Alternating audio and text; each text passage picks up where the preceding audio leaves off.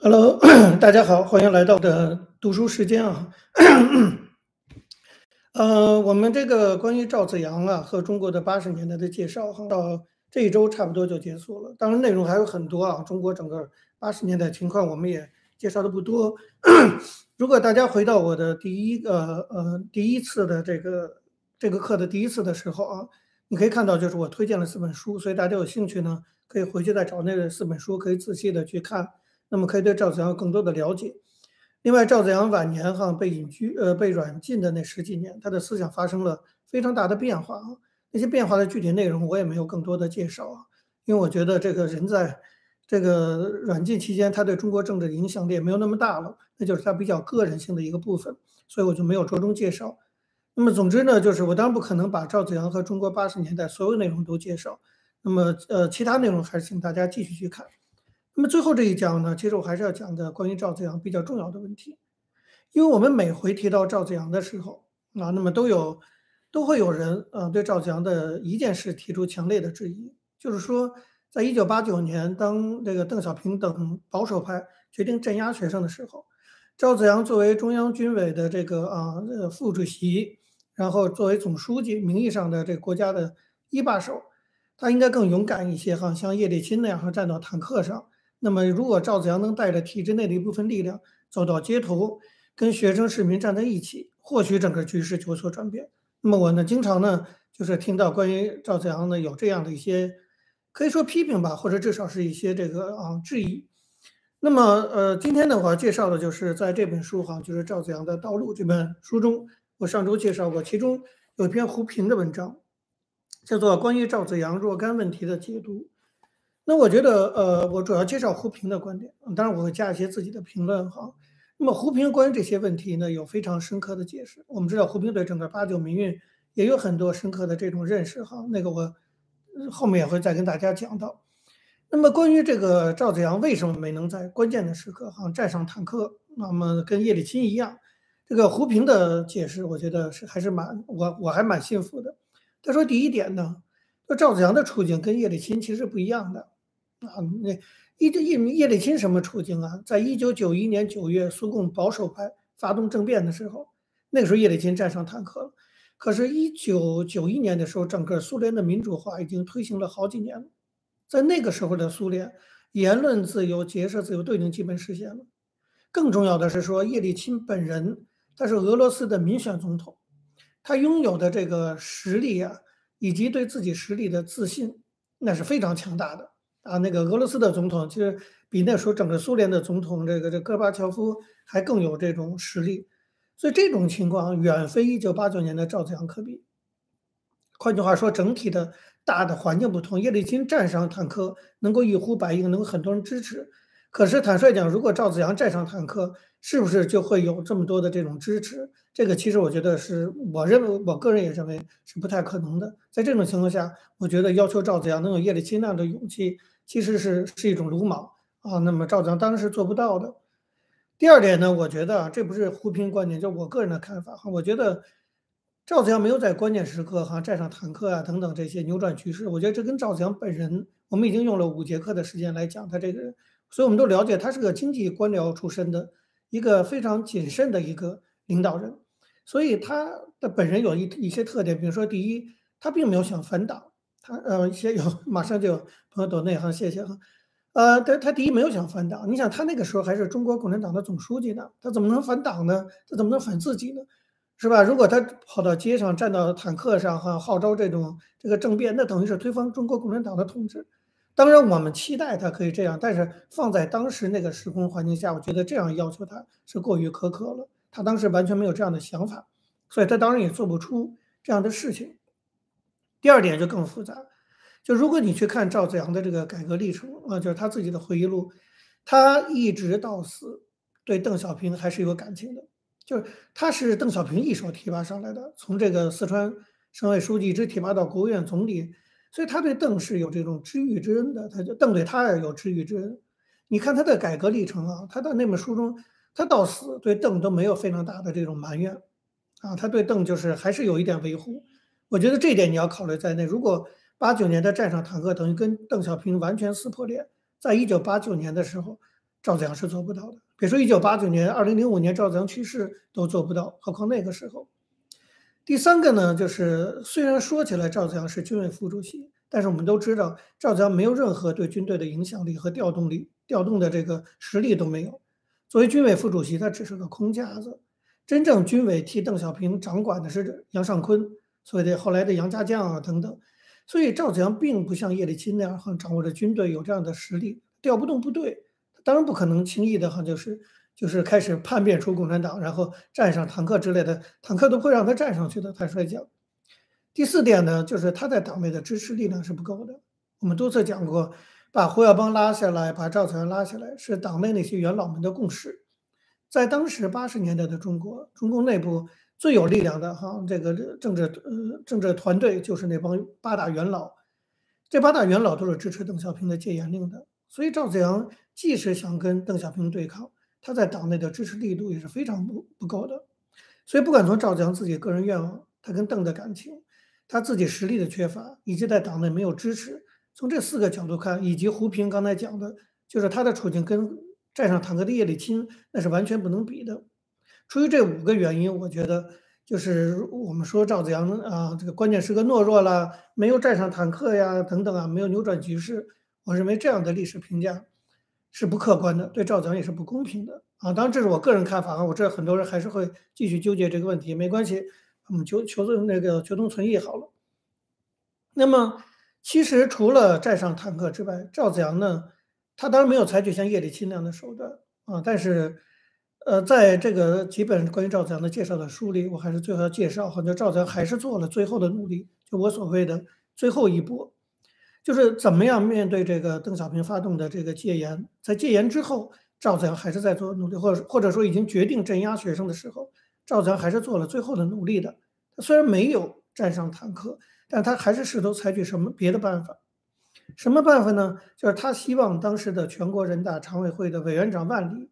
那时候万里正在美国，在其他国家出访，他希望万里能够尽快提前回国召开全国人大常委会。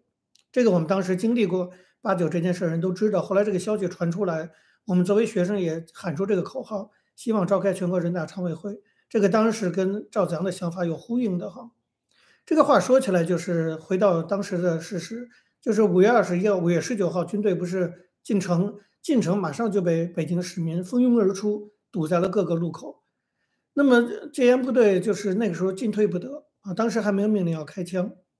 后来乔石在五月二十一号这一天就去找万里，那时候万里还没出国呢，要找万里问怎么怎么办。那么万里呢，就是呃让他去找赵子阳。那么赵子阳就跟他说说，现在看来呀，只有提前召开人大常委会。其实，在这个之前，当时的人大真正的大总管啊，万里虽然是委员长，但是总管是副委员长、常务副委员长彭冲。彭冲也是个中共党内很资深的一个元老。这彭冲呢，还专门听说万里有和赵子阳都有这个愿望，要召开人大常委会。彭冲还专门去找了彭真啊，彭真就是更大的那个八大元老中的一个。彭真也赞同召开全国人大常委会，解决当前的一些党内的一些矛盾。而且同样是在五月二十一号这一天，当时的政治局常委胡启立也来找了赵子阳。胡启立那时候就说说这个呃二十一号的时候。这个时候，呃，万里已经出国了。那么胡奇立就说说这个人大常委会里啊，有人要求万里提前回国。这个报告打上来，现在没有人批复，就政治局常委都没有人批，邓也不批，那么陈云也不批，所以这个要求就搁在那里了。那么赵子阳马上就让胡启立去转告彭冲说，既然这个上面没有人批，那么全国人大的党组可以直接发电报给万里，催促他赶紧回来。所以你看，赵子阳还是在。背后做一些政治运作，虽然他这个时候已经很孤立了，他还是在努力想挽回一些，所以他直接让人大党组发电报给万里，催促他回来。胡启立也可不放心，因为这个坦率讲啊，这已经有点违反党内程序。一般这种重大的事情要有什么邓小平啊、陈云啊做批示，那么赵子阳有点想说绕过邓小平，绕过陈云，直接让赵万里回来。所以胡启立还特别问赵子阳说，可不可以说这个电报发出去是经过你同意的？赵说可以。可见，这时候赵子阳还是下决心要走这条路，就是召开全国人大常委会，试图挽回这个局势。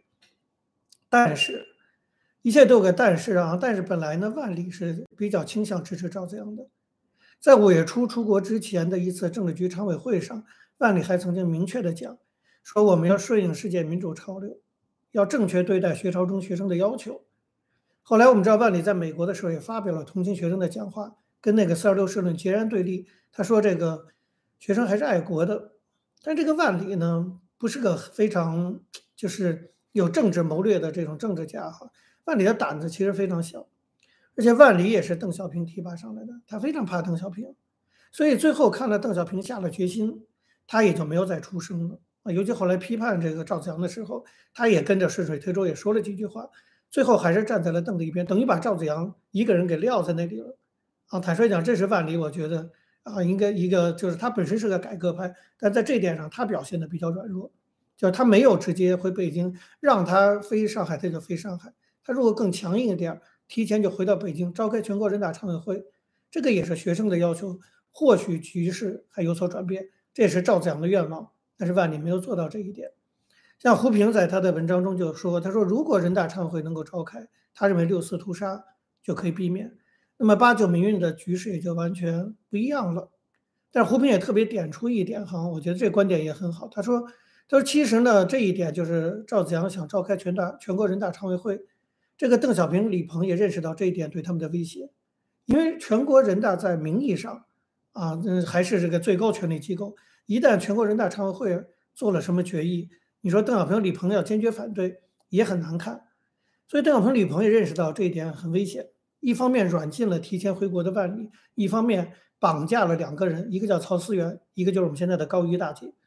因为这两个人在积极的征集全国人大常委联署。就是召开全国人大常委会的特别会议，所以他们在六月初，在六六月三号晚上开枪之前，六月一号、二号跟包同一起，很早就被抓了。你就知道中共那个时候六月一号就准备开始镇压了，所以把这个曹思源和高瑜抓了，以免他们去串联全国人大常委，然后在六月三号赶快开枪，以防后患。所以这段历史现在回顾起来，其实非常令人扼腕。就赵子阳虽然没有站在坦克上。没有做最后的这个啊，这个决裂性的动作，但是他其实在背后还是做了政治上的最后一搏，最后一个努力，就是希望推动全国人大常委会的召开。当然，这个努力也没有成功啊。那么，那么这个我觉得当然是非常遗憾的事情哈。另外，在胡平这篇文章中，我还要介绍胡平一个观点，就有一件事，我觉得胡平真的是哈非常的高瞻远瞩。这篇文章呢，他写于二零一零年，你看到现在已经有十一。呃，快十二年了，十几年前他在这篇文章中就讲了这么一句话。就我看这本书的时候，看到这段话，我真的确实非常佩服胡平的政治远见。他写什么呢？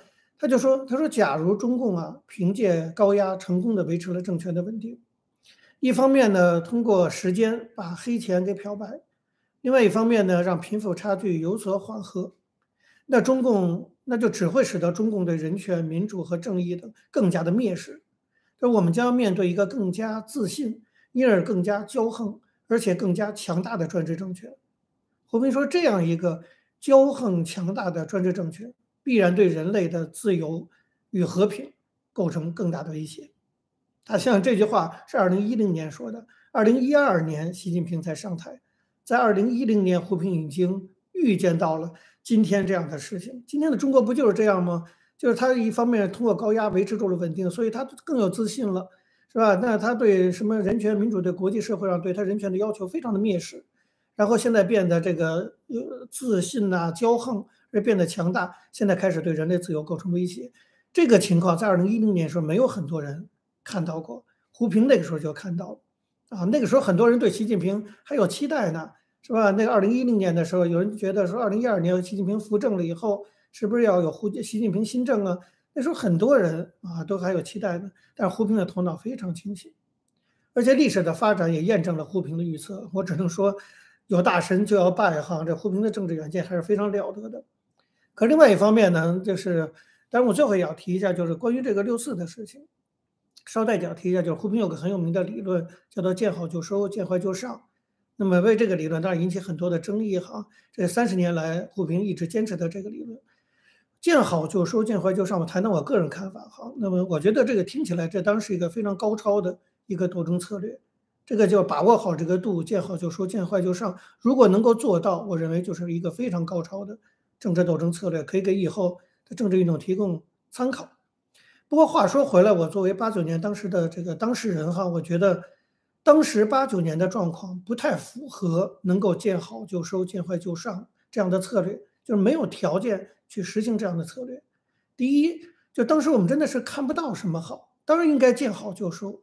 可是你可以想想看，那么多的学生去绝食，就提出了两个非常卑微的条件，一个就是修改四二六社论，一个就是跟中央对话。那呢，这两个条件。学生绝食静坐，始终就没有答应。连这两个基本的条件，中共就是不答应，等于不给学生任何见好就收的空间。如果这两个绝食就是为这两个条件，哪怕答应一个，是吧？学生也好见好就收。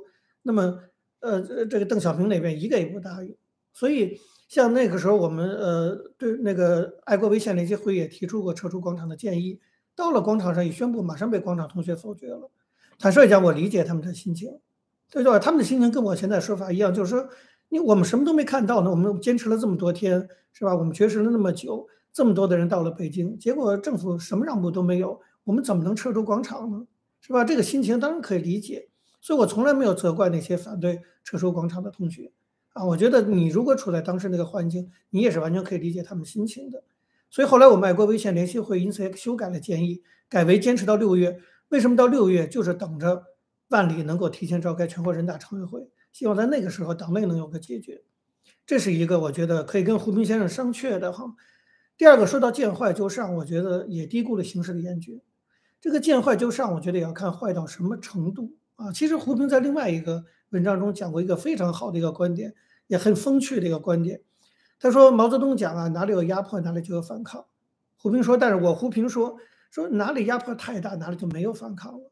我觉得胡平讲的是对的，当然哪里有压迫，哪里就有反抗。可是如果压迫太残酷了，啊，整个动用了野战军在街头那样的扫射呀、杀人，人的勇气还是有限的啊。那当然在这种情况下就没有反抗了，是吧？那么胡平一方面讲哪里压迫太大，哪里有没有反抗，另外一方面又讲见坏就上。我当然个人觉得，如果我跟胡平先生商榷，我会觉得他的这两种观点就有点自相矛盾，就有点冲突哈。当然，我其实大家都了解，就是那个胡平还是我们智库的学术委员会的主任委员。那我跟胡平关系也非常好，我对胡平是非常非常敬重的。我觉得他的所有的不是所有的哈，就是绝大多数的观点我都非常非常赞成，而且非常深刻。我也很推荐大家阅读胡平的所有的这个著书和文章。但是我觉得有不同的意见还是要提出来商榷，因为这涉及到当时那件历史事情怎么看。我相信胡平一定也会包容我的不同意见的哈。好，那么。关于赵子阳啊，赵子阳在八九年中的表现，赵子阳在八十年代的改革举措，赵子阳为什么是中国改革开放的奠基人等等。那么到今天呢，我们就介绍完了啊。那么大家有兴趣，还是这句话，回去找关于赵子阳的书，出了七七八八，现在也得有，我相信也得有十几本了哈。有兴趣看。那么在这里呢，我就简单做一个预告哈，下周起呢向大家介绍一本关于美国的书。但这本书很多人可能已经知道了，但是我觉得，因为它的中文版是在台湾出的。那么，在美国，很多朋友没有看过，叫《天下大乱》，这个是华盛顿邮报记者，这个记者我还认识哈，这个这样史啊，，Roggy，罗金中文名字，他写的《天下大乱》这本书，当然讲的就是川普上台以后的这个对华政策的拟定，以及后来疫情的关系。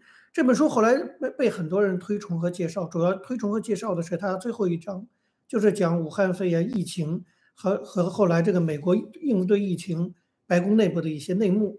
可是我觉得这个部分只占这本，你看这本书非常的厚，关于疫情的部分其实只占最后一章，在前面很多的内容呢，他讲了川普上台以后，从白宫哈这个到国会啊等等，怎么样去调整对华政策，其中讲他讲了非常多的内幕的情况，这对于我们了解川普时期对华政策，就是回顾哈这个这个美国是怎么样觉醒，到底觉醒没觉醒，我觉得是非常有帮助的。那么也有助于我们了解现在的这个呃拜登的这个对华政策跟川普时期对华政策的区别。所以下周开始呢，我就集中的哈向大家介绍这本书《天下大乱》中他讲到的一些川普政府的一些内幕的情况。好，那今天读书时间就到这里哈。我们的这个呃进阶学员也请回到脸书上，我们可以继续讨论。好，其他朋友就谢谢大家，尤其谢谢投内的朋友，拜拜。